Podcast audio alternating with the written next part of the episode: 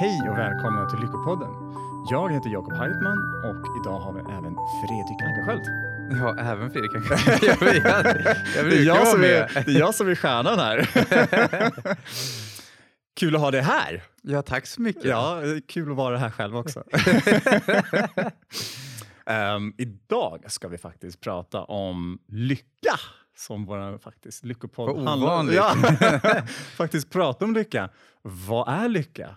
Och lite andra frågor. Jag hade en konversation med en bekant och vi mm, kom in på bra frågor. Ehm, jag, så jag tänker att vi tar de här. Så vi betar av det. Vad håller vi på med här egentligen? Så vi, Vad, vad, vad var det för frågor då? ja, vi kör igång på en gång. Eh, vill du köra allihopa eller vill du? Ja, eh, Ta en i taget. Ja, så. vi kör en taget här. Ehm, hur mäter du lycka? Hur mäter du lycka? Hur mäter man en lycka? Är man från 0 till 10 då? Hur, mät, hur kan man veta om man är lycklig eller om man är olycklig? Alltså, finns ju, ja. Hur, hur mäter man? Finns, någon, finns det något sätt att mäta lycka? Då måste man väl börja med att definiera vad är man ska mäta. Ja, vi kan ju hoppa på då egentligen fråga nummer två då. Vad, vad är din definition av lycka? Ja, det roliga är med det att jag vet att jag blev intervjuad i en tidning eh, för ett tag sedan och så fick jag frågan, "Ja, men vad är lycka för dig? Så kommer jag ihåg att jag, men jag sa ett svar och sen när jag hade sagt det efteråt, alltså efter själva intervjun, så, men vad är lycka? Eh, och vad gör en lycklig? Så Mm. tänkte jag liksom att, vad är svaret egentligen? Nu sa jag någonting, men är det verkligen det rätta svaret? Ja, det, det här är ju de tunga svåra frågorna. Ja, tungt och svårt. Jag skulle säga att det är lätt och roligt. Vi ska ju det kunna beror det, ju här. på hur man ser på det. Fast vad är det vi ska kunna? Det är det, Ja. Måste man kunna det? Nej. Alltså, jag tänker att Jag tycker om att vi pratar och har en konversation. För att det finns ju så många, lika många olika människor som det finns olika åsikter om olika saker. Och ja, Det är därför också frågan handlar lite om vad är din definition av lycka? Och den kan ju vara ja, lite vad som helst.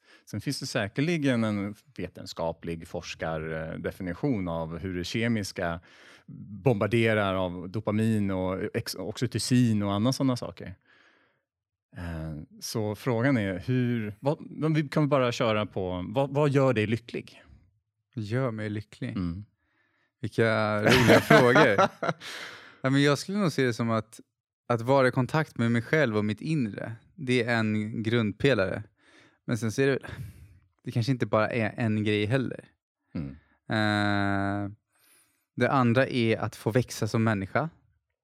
Jag tror väldigt mycket på att eh, vi har ju egot. Egot kan antingen förhindra oss från att växa genom att säga nej men inte skulle väl jag eller jag är inte bra nog och så håller vi oss tillbaka från det vi faktiskt vill. Mm.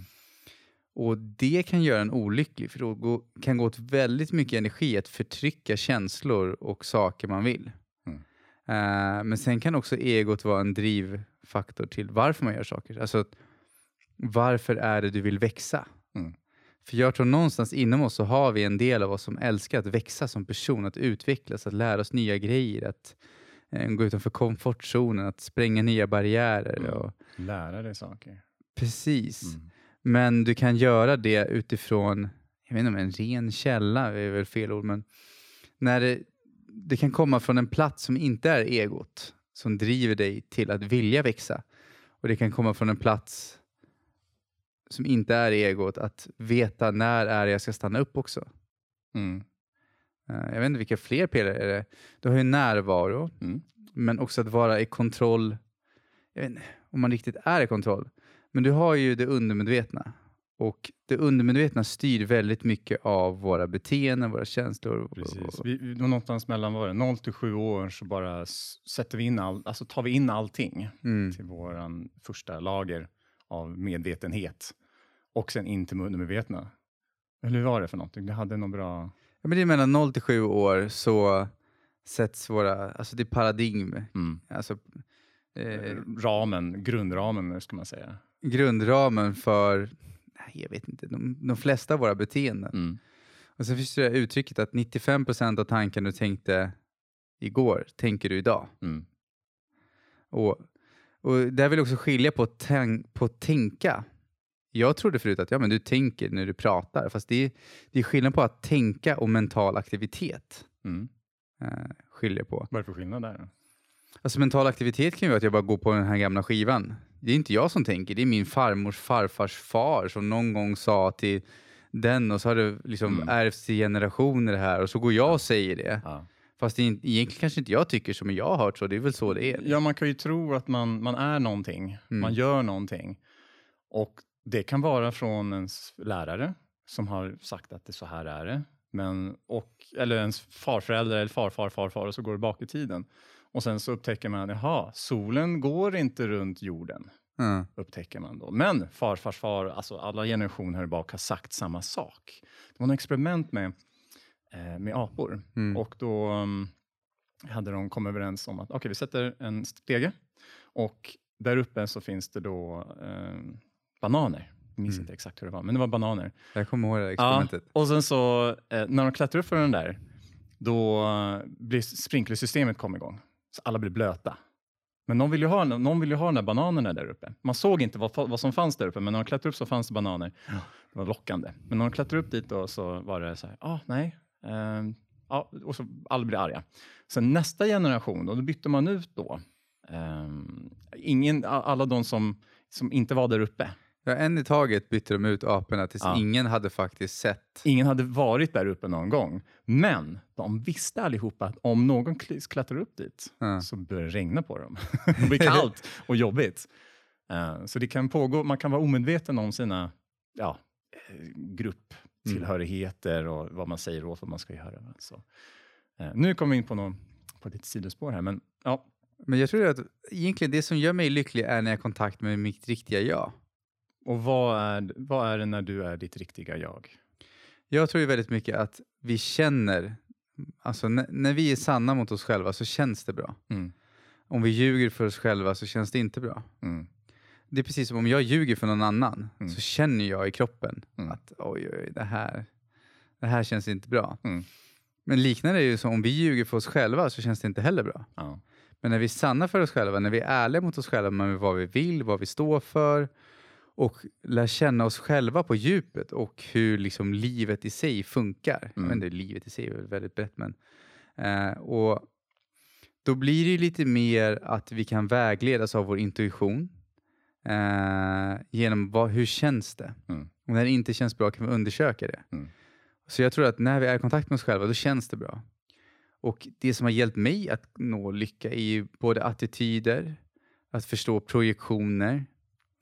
Eh, projektion är ju egentligen att ja, när jag tror att det är någon annan som tycker illa om mig, när jag oroar mig för att det är någon annan som ska tycka någonting om mig, mm, då är det egentligen jag som tycker om mig själv. Ja. Och på så vis, genom att ha den attityden, nu är det en väldigt grov sammanfattning, men den attityden har hjälpt mig väldigt mycket att komma åt att bli fri. Bli fri från vem är det som tycker de här tankarna? mm, För så länge jag är fast i att du ska göra så och den här personen ska vara på det här sättet, att världen borde se annorlunda ut för att jag ska må bra. Mm. Ja, vi är ju ett enda stort filter bara. Allting händer ju här uppe. När vi ser någonting och vi är kränkta över att det händer någonting där borta. Men då är det ju vårt filter, som, det är någonting här som säger åt oss att vi ska bli kränkta. Och det är olika processer och annat sånt där. Så, och det är därför jag är så mån om att pusha på att ingenting har ett värde i sig själv. Det är vi som definierar, vi som sätter ett värde, det är vi som kategoriserar saker. Och andra människor har ju kategoriseringar. På samma sak på den här blomman till exempel.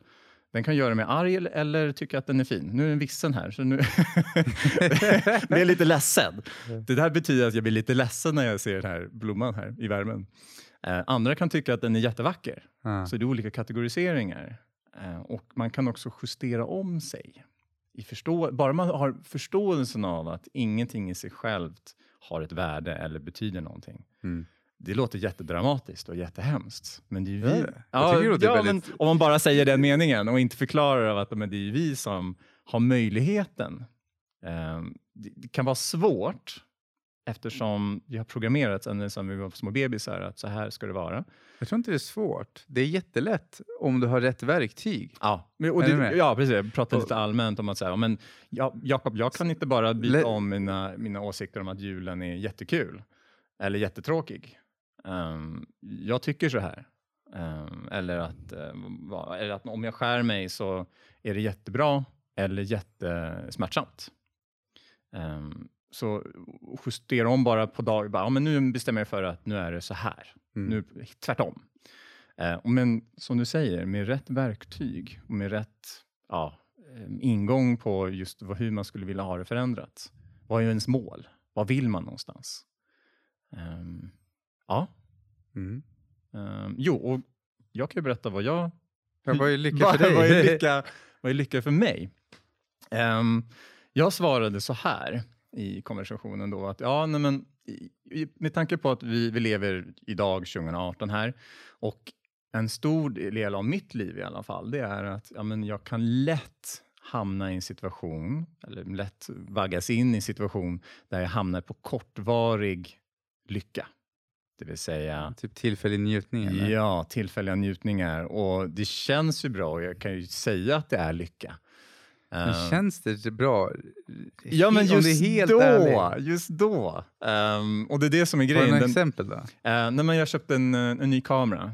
Och det var eh, en, en fantastisk. Jag var lycklig så när jag hade den och det var fantastiskt. Men sen så klingar det av. Och så är det med alla leksaker när man var liten. Man köpte någonting och sen så klingar det av. Man, är, man kan kalla det för att man är lycklig. Det är de här kortvar. Eller att jag lägger upp en bild på Instagram och så får jag massvis med likes. Och bara, Åh, gud vad bra jag mår. Men det är kortvarigt och det skapar inte en långvarig lycka. Det kan till och med skapa olycka. Att man känner press till slut. Har du exempel? Ja, men så att, och nu fick jag 100 likes på en bild. Åh, vad gud vad kul. Och så lägger man en annan bild. Så, Oj, nu fick jag bara två likes. Vad så, Åh nej! Om jag inte, hade inte gjort någonting, då skulle jag vara någorlunda likgiltig. Så här, ja, ja, whatever. Det är den här kortvariga lyckan som kan skapa lite olycka. Det. Jag skulle nog säga så här att det är beroende på vad du har för attityd. Ja, och det är det jag tänkte komma till. Så länge du, du kan skaffa dig en, en eh, McLaren. Du kan skaffa dig, alltså spendera timmar, dagar och bara skaffa det här materiella som man vill ha. Och, men, och det kan antingen göra dig olycklig i längden. Det är folk som tar livet av sig fast de har allting i hela världen. Mm. De kan vara deprimerade och trötta på allting och de känner, ja, har, känner att de inte har någonting fast de har allt materiellt i hela världen och skaffar sig allting vad de kan ha. Medan andra kan bo uppe på ett berg och är så lyckliga och bara meditera hela dagarna. Bara, mm, jag mår bra, jag är nöjd. Mm. Ehm, och det jag tänkte komma till var att så länge du är medveten om att det här kanske inte gör mig lycklig. Detta är ju bara en... Som allt, ingenting i sig själv har en mening i sig själv. Alltså, ingenting har ett värde. Det är ju vi som sätter värdet på det. Eh, och vi som har, bestämmer om det här kan göra oss lyckliga eller inte. Eh, Vi kan tro att saker gör oss lyckliga. Vi kan tro ett förhållande, att en annan människa kan göra oss lyckliga. Men det är oss själva egentligen som har möjligheten att faktiskt göra oss lyckliga. Och ändra om. Och det är det jag kommer till. Gör dig själv medveten. Är du medveten om när du köper McLaren och då kanske inte blir smällen lika hård.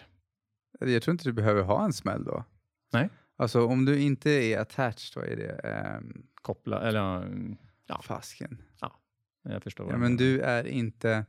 Alltså det, det, det är alltid frågan är varför gör du som du gör? Mm. Och det jag vill lägga till då är, det är inte fult att vara rik och det är inte fint att vara fattig. Och det är likadant, det är inte fint att vara rik eller liksom, ja, nu blandar jag ihop meningarna här. Men så att man inte rätt tänker sig, ah, ja, men om jag, då får jag inte ha några materiella saker. För det här har jag märkt att vissa fastnar där. Mm. Ja, men då, alltså, då ska jag inte köpa en fin kamera. Mm. Ah. Och så kan det vara, men då kan det vara egot som slår ner på dem istället på det sättet. Jag kommer ihåg, det var en person jag träffade. Eh, Han såg negativt på allt materiellt. Mm. Så han fick inte ha någonting. Alltså på, på den nivån att han hade problem att betala hyran. För han, det var fult för honom att ha pengar till hyran. Mm. För det var ju någonting materiellt. Alltså förstår du? Liksom? Ja, det är pengar. eh, så han såg det som att det var finare att vara fattig. Och det kan ju också vara egot som Mm. har definierat det, men det här är bättre än det. Och det, det är som medvetenheten kommer in att Ja, men det finns människor som bor på ett berg och tar livet av sig för att de är deprimerade. Mm. Likväl så finns det folk som bor på ett berg och är jättelyckliga. Och det finns människor som kör Ferrari, sportbilar, bor i lyxhus och alltihopa och är jättelyckliga. Mm. Och det finns människor som har det hur bra som helst som tar livet av sig. Mm. Ehm, så det är närvaro, inte- inte bara närvaron ska jag säga, för du kan ju, men medvetenheten. Och sen tror jag också verktyg, positiva intentioner har hjälpt mig enormt mycket i livet. Att Mm. se att allt har en positiv intention. Allting har en...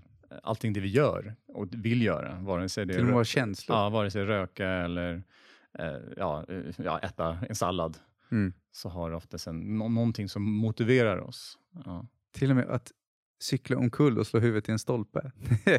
det var ju så kul. Jag kan berätta om en bekant nyligen som eh, var ute och cykla och ja, ska typ lägga vattenflaskan i alltså cykel, Ja, det? precis. cykelkorgen av Mm. eh, styret. Mm. Precis då kommer en liten sten som vrider till så att hon faller framåt och rakt in i en stolpe. Oj. Så att hon, stolpen träffar henne. Hon hade hjälm, men stolpen träffar snett, precis över näsan. Så det är så här, Ja.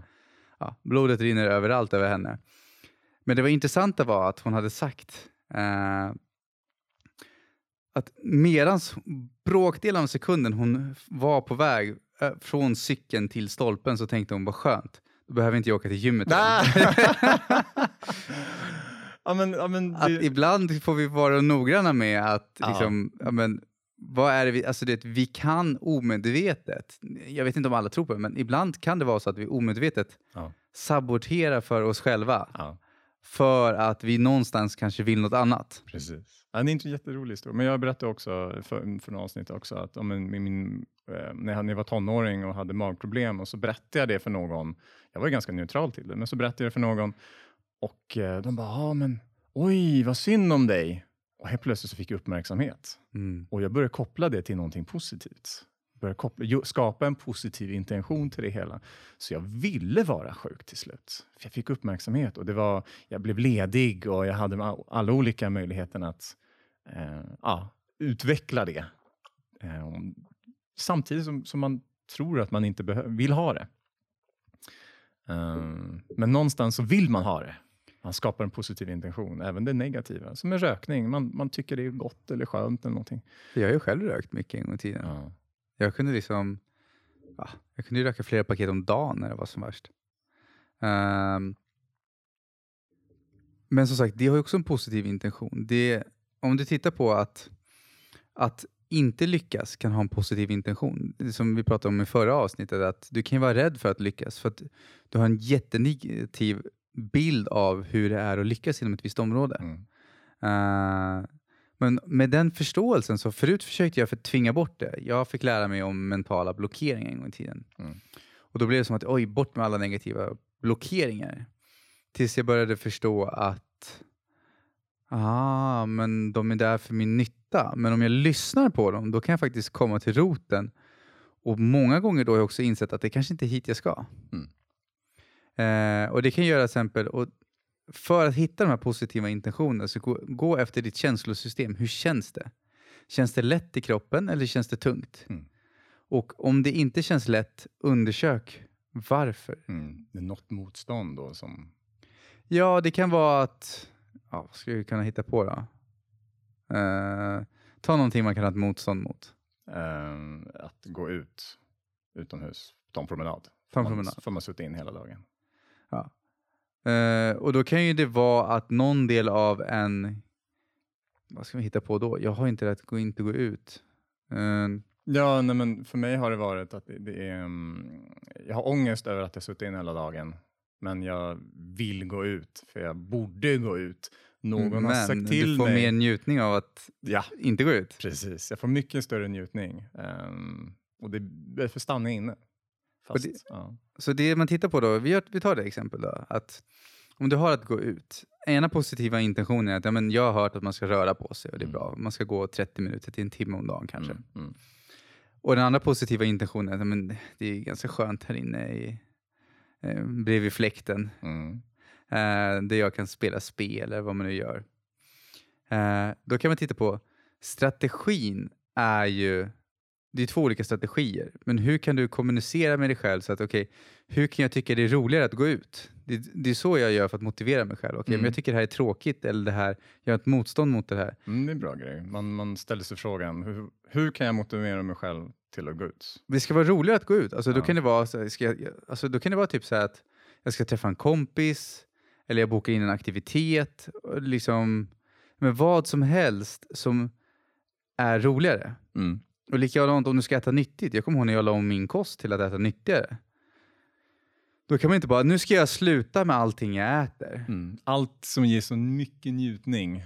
Det är bara en Ja. tidsfråga innan man är tillbaka då. Och Ja. du kan forcera. Du vet, när du, låt säga när du gör någonting, du kan forcera det här. Mm.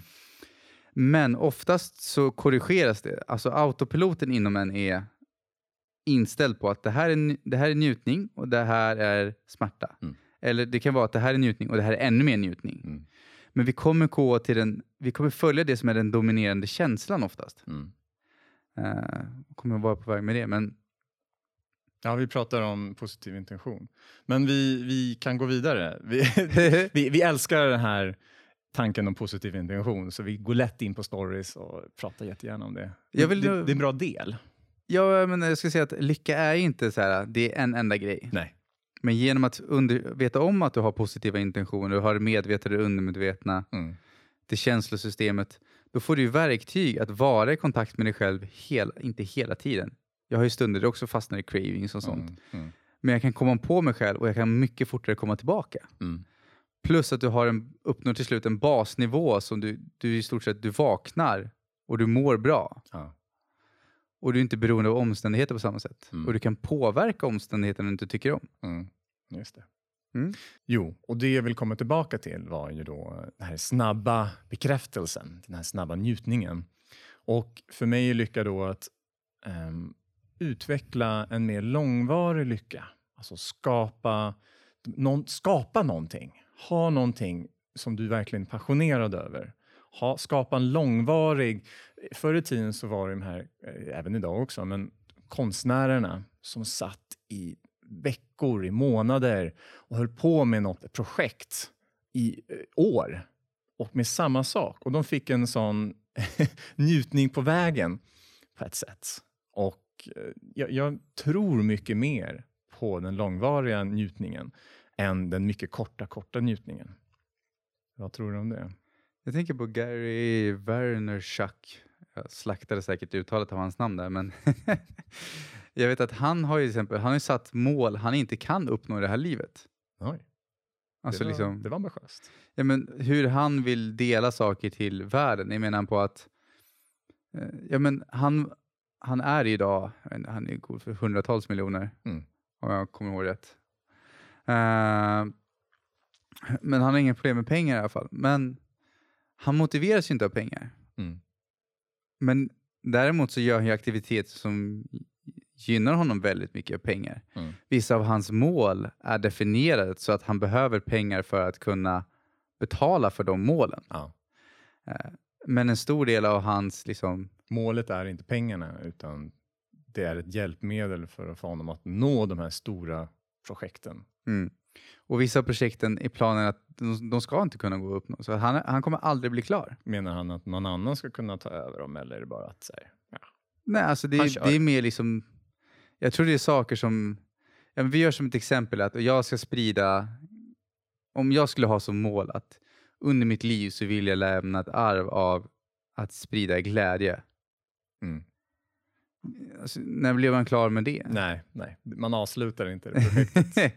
Här, men nu är jag färdig. Nu, liksom. Man kan ju försöka perfektionera um, förklaringsmodellerna så mycket som möjligt. Ja, Du blir ju bättre och Ja. bättre och duktigare på att sprida, men du blir liksom inte... Ja, och det är ju en, en typ av eh, utveckling, en typ av eh, ständig utveckling.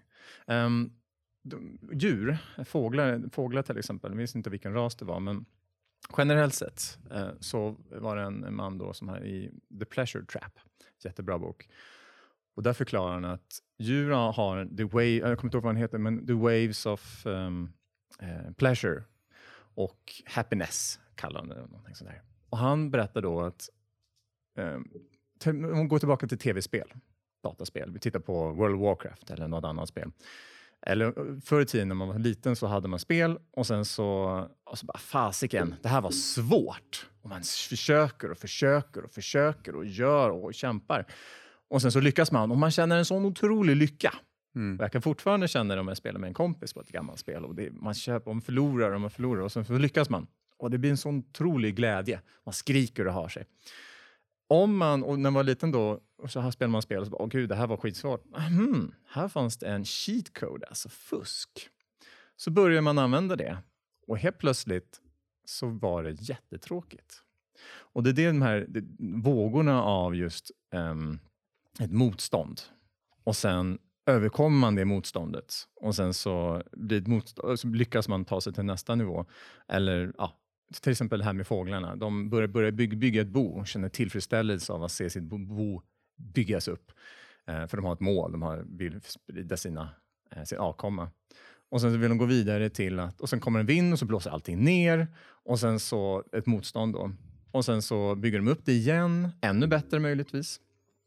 Och sen håller det på så. Och det kanske kommer ett rovdjur och så blir förlorar någon ägg eller någonting sånt där. Och den, istället, om det bara skulle gå bra hela, hela tiden, då skulle man inte vara lika lycklig. Det är ungefär som knark. Man blir bara lycklig hela, hela, hela, hela tiden. Till slut så blir man bortdomnad av det hela. Mm. Vad tror du om det? Du hade någon, jag kommer ihåg att du hade en åsikt om att det behöver inte vara någon motstånd. Eller hur var det för någonting? Alltså du kan ju ha motstånd men det behöver inte gå dåligt. Mm. Är du med?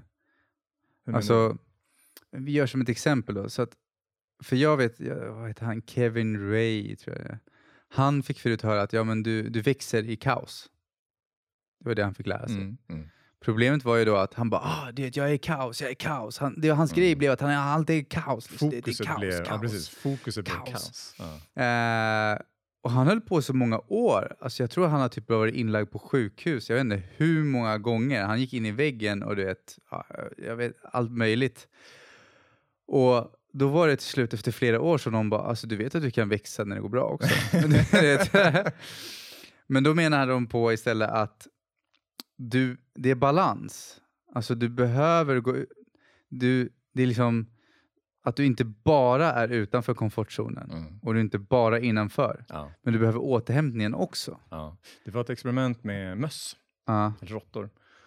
Och de, eh, de märkte hur de lekte med varandra. Och då var ju äldre råttorna, tycker ju om att leka med lite yngre råttorna. Och mm, eh, de vann ju hela tiden om de ville. De hade ju möjligheten. Och de såg de då, de mätte det då och undersökte det där. Ungefär 30 procent av gångerna så tillät den lilla råttan att vinna över den stora råttan. För om det bara går dåligt, då blir det inte kul längre. Då slutar de leka. Mm. Det blir inte roligt, bara- sluta det. Går det bara bra, då slutar de också. Mm. Eh, för båda tycker nog att det är lite tråkigt att bara vinna hela tiden. Det blir ju ingen spänning i det hela. Eh, så de, ungefär 30, gånger, 30 procent av gångerna så, så tillät den själv att eh, förlora, den äldre råttan. Mm. Men då tänker jag på den här, vad heter den då? Det finns en ljudbok som heter The Stranger's Secret Mm. av Earl Nightingale. Den kan jag rekommendera, det är liksom, den är helt fantastisk. Mm. Och då pratar de om att, där säger han en sak som har hjälpt mig som är kvar. Och det är success is the progressive realization of a worthy ideal. Och med det tror jag också att du kan hitta lycka. Men då är det progressive realization, det vill säga att du är på vägen för att förverkliga ett värdigt ideal. Mm. Och det viktiga är, det handlar inte om att idealet ska vara värt dig. Alltså, du måste inte vara värd den saken du vill uppnå. Mm. Den saken ska vara värd din tid, ditt liv. Och att det är progressivt, det vill säga att du är på vägen. Mm. Och jag tror det underlättar väldigt mycket att veta att okej, den här sak, jag älskar den här saken, jag har den som en riktning, men jag vet att när jag når den kommer jag sätta nästa. Mm. Så att jag inte sätter det här att ja, när jag når dit, då, då kommer jag bli lycklig. Mm. Nej, precis. Vad tänker du om det? Nej, men när man väl har uppnått det målet, och det är väl, jag kan tänka mig, bara gissa lite grann, alla de kändisar som har allting, de får nog uppleva det när de faktiskt får allting. De har uppnått varandra mål och sen så finns det ingenting kvar. Det finns ingenting, de lever målen, målen, målen hela tiden och all, alla definitioner av just vad som skulle kunna vara. att vara lyckad. Ja, du är lycklig när du har ett palats Mm. och 15 bilar och en pool och 10 brudar och bara... "Arr!" Men sen så har man det och man känner sig inte mycket lyckligare. Mm. Nej. Eh, Och jag tror många får uppleva det och de som lyckas och som mår bra, de hamnar lite i det här tänket av att "Huh, jag, jag, är nog, jag, är, jag kan göra mig medveten om att hm, detta är ingenting som gör mig lycklig, utan det är jag själv som gör mig lycklig. Det kan vara både och. Ja, ja, eh, man kan ju uppleva fantastiska saker. Vi lever ju i ett väldigt modernt samhälle idag varför inte använda de olika bekvämligheterna som kylskåp eller en snabb bil eller... Ja, ja alltså, men, det är det som jag tror att just det här så att man inte tror att sätter den här heliga grejen på att ja, men då, då får inte jag ha fina kläder och sånt. Mm. Ja, men, unna dig. Jag tror väldigt mycket på om, ju mer vi älskar oss själva, ju mer uttrycker vi det. Mm. Om jag älskar mig själv, då vill jag uttrycka det till min partner. Om jag älskar mig själv så tror jag väldigt mycket på att jag kan uttrycka det när jag är med mina vänner. Mm. Om jag är fri från begränsningar så kan jag fortfarande utmana mig själv, men jag behöver inte plåga mig själv. Mm. Mm. Och just att du kan ha alla grejerna. Jag vet inte var det kommer ifrån det här att nej men jag är hellre, jag, jag är, alltså folk som tänker sig att nej men jag måste ha en bra relation. Så då offrar de hälsan. Ja. Det vill säga att nej men det är viktigare att andra mår bra, så de uppoffrar sin hälsa. För att vara andra till lags. Att även om de är sjuka så är de där och finns istället för Mm. bara, men jag är sjuk idag.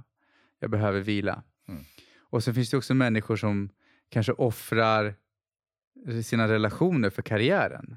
Just att när vi tror att vi behöver uppoffra någonting så kan det bli att det antingen stoppar oss själva. Sen, nej, men, "Ja, jag vill ju inte jag vill inte bli sjuk. Ja. Nej, men då går jag inte in i en relation. Om du tror på det kan det ju uppstå Mm. sådana grejer. Mm.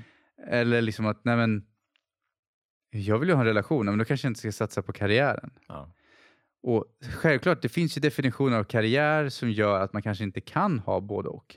Men det finns ju alltid ett sätt som du kan lyckas på, så du kan alla sakerna. Mm.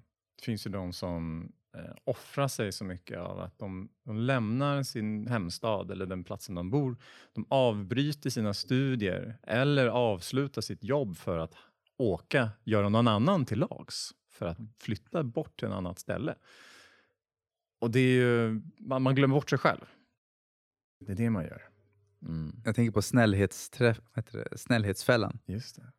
Att, alltså ibland så är det just att ja, om jag bara är snäll nog, om jag bara är trevlig nog. Det finns ju den här boken som du tipsade om förut som jag, jag gillar den. No more Mr Nice Guy. Mm. Mm.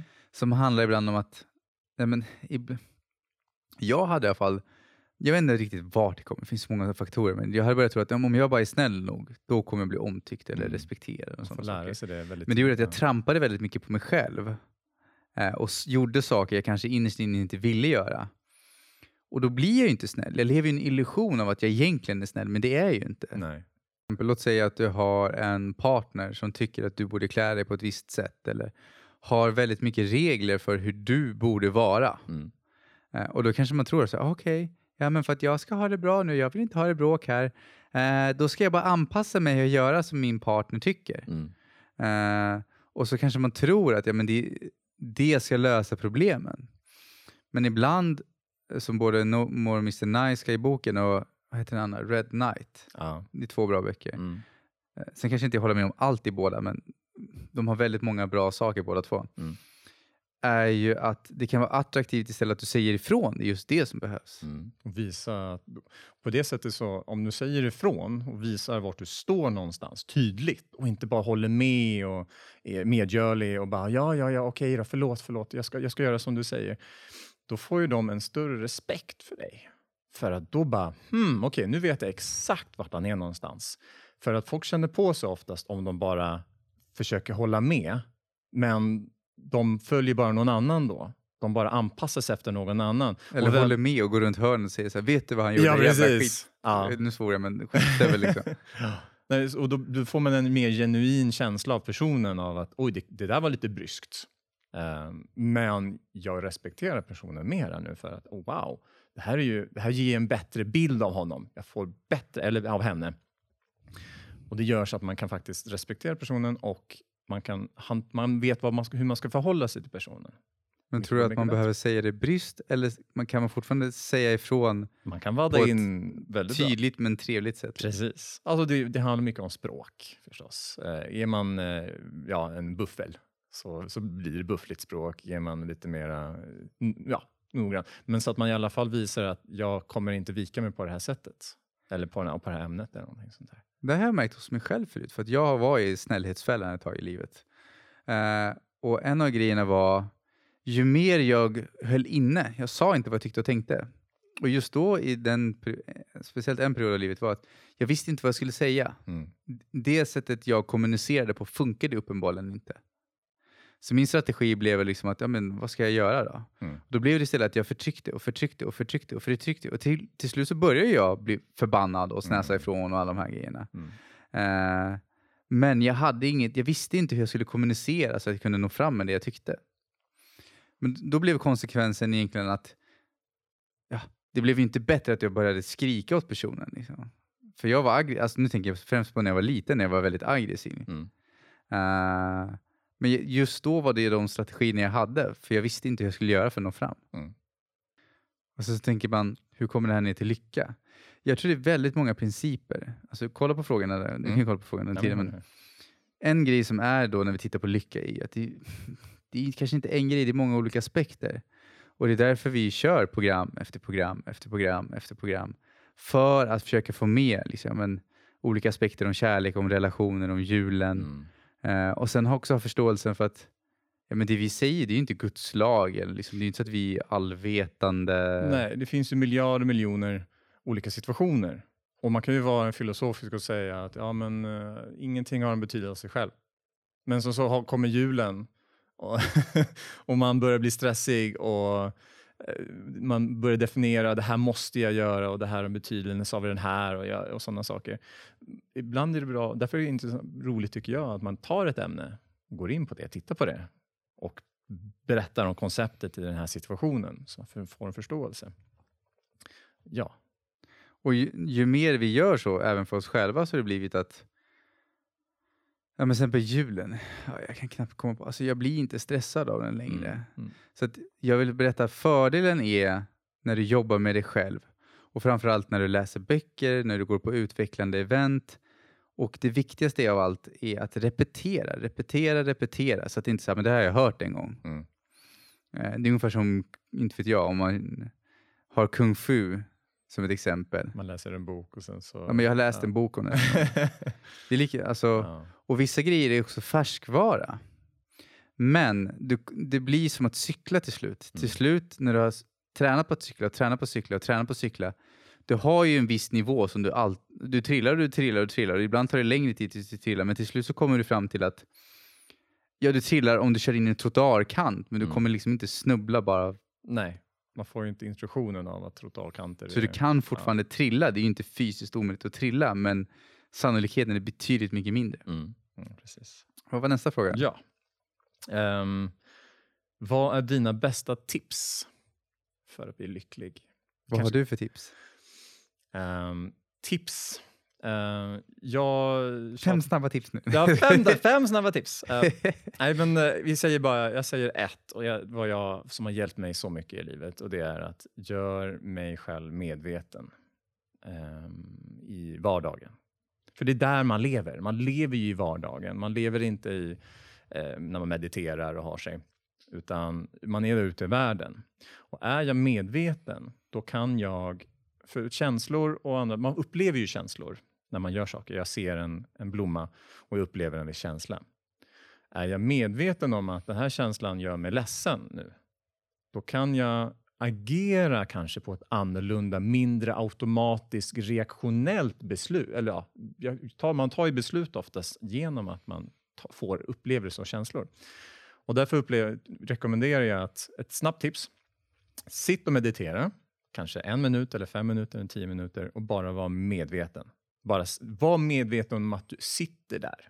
För det gör så att om du gör det en gång om dagen eller varannan dag eller en gång i veckan så kan man komma närmare en situation där man har, i, när man är utomhus också, när man träffar människor, man är på jobbet, för där är det väldigt automatiskt oftast. Vi har ju våra inprogrammeringar som vi sa.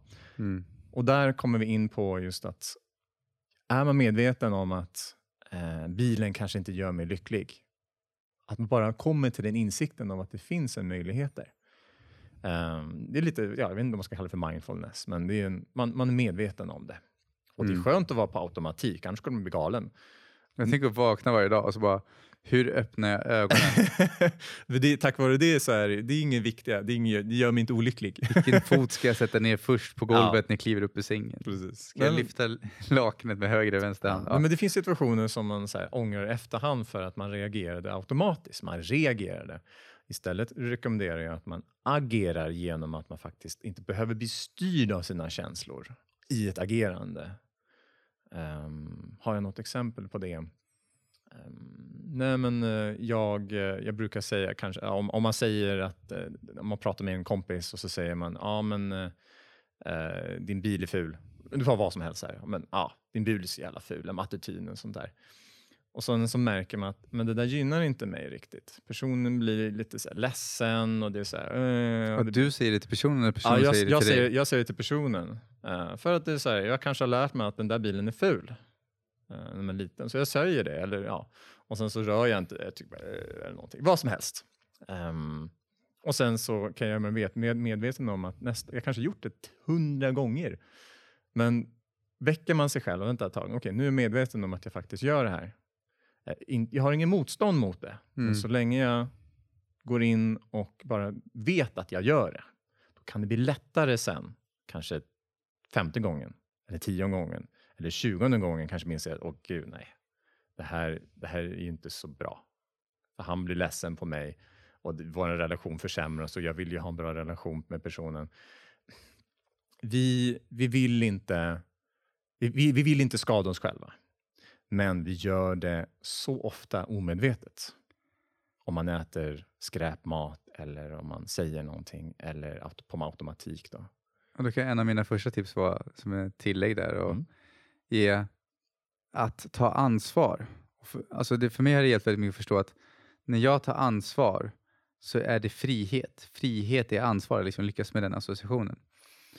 För jag kommer ihåg, jag var på ett beroendecentrum nyligen för att vi diskuterade på att spela in självhypnos åt dem.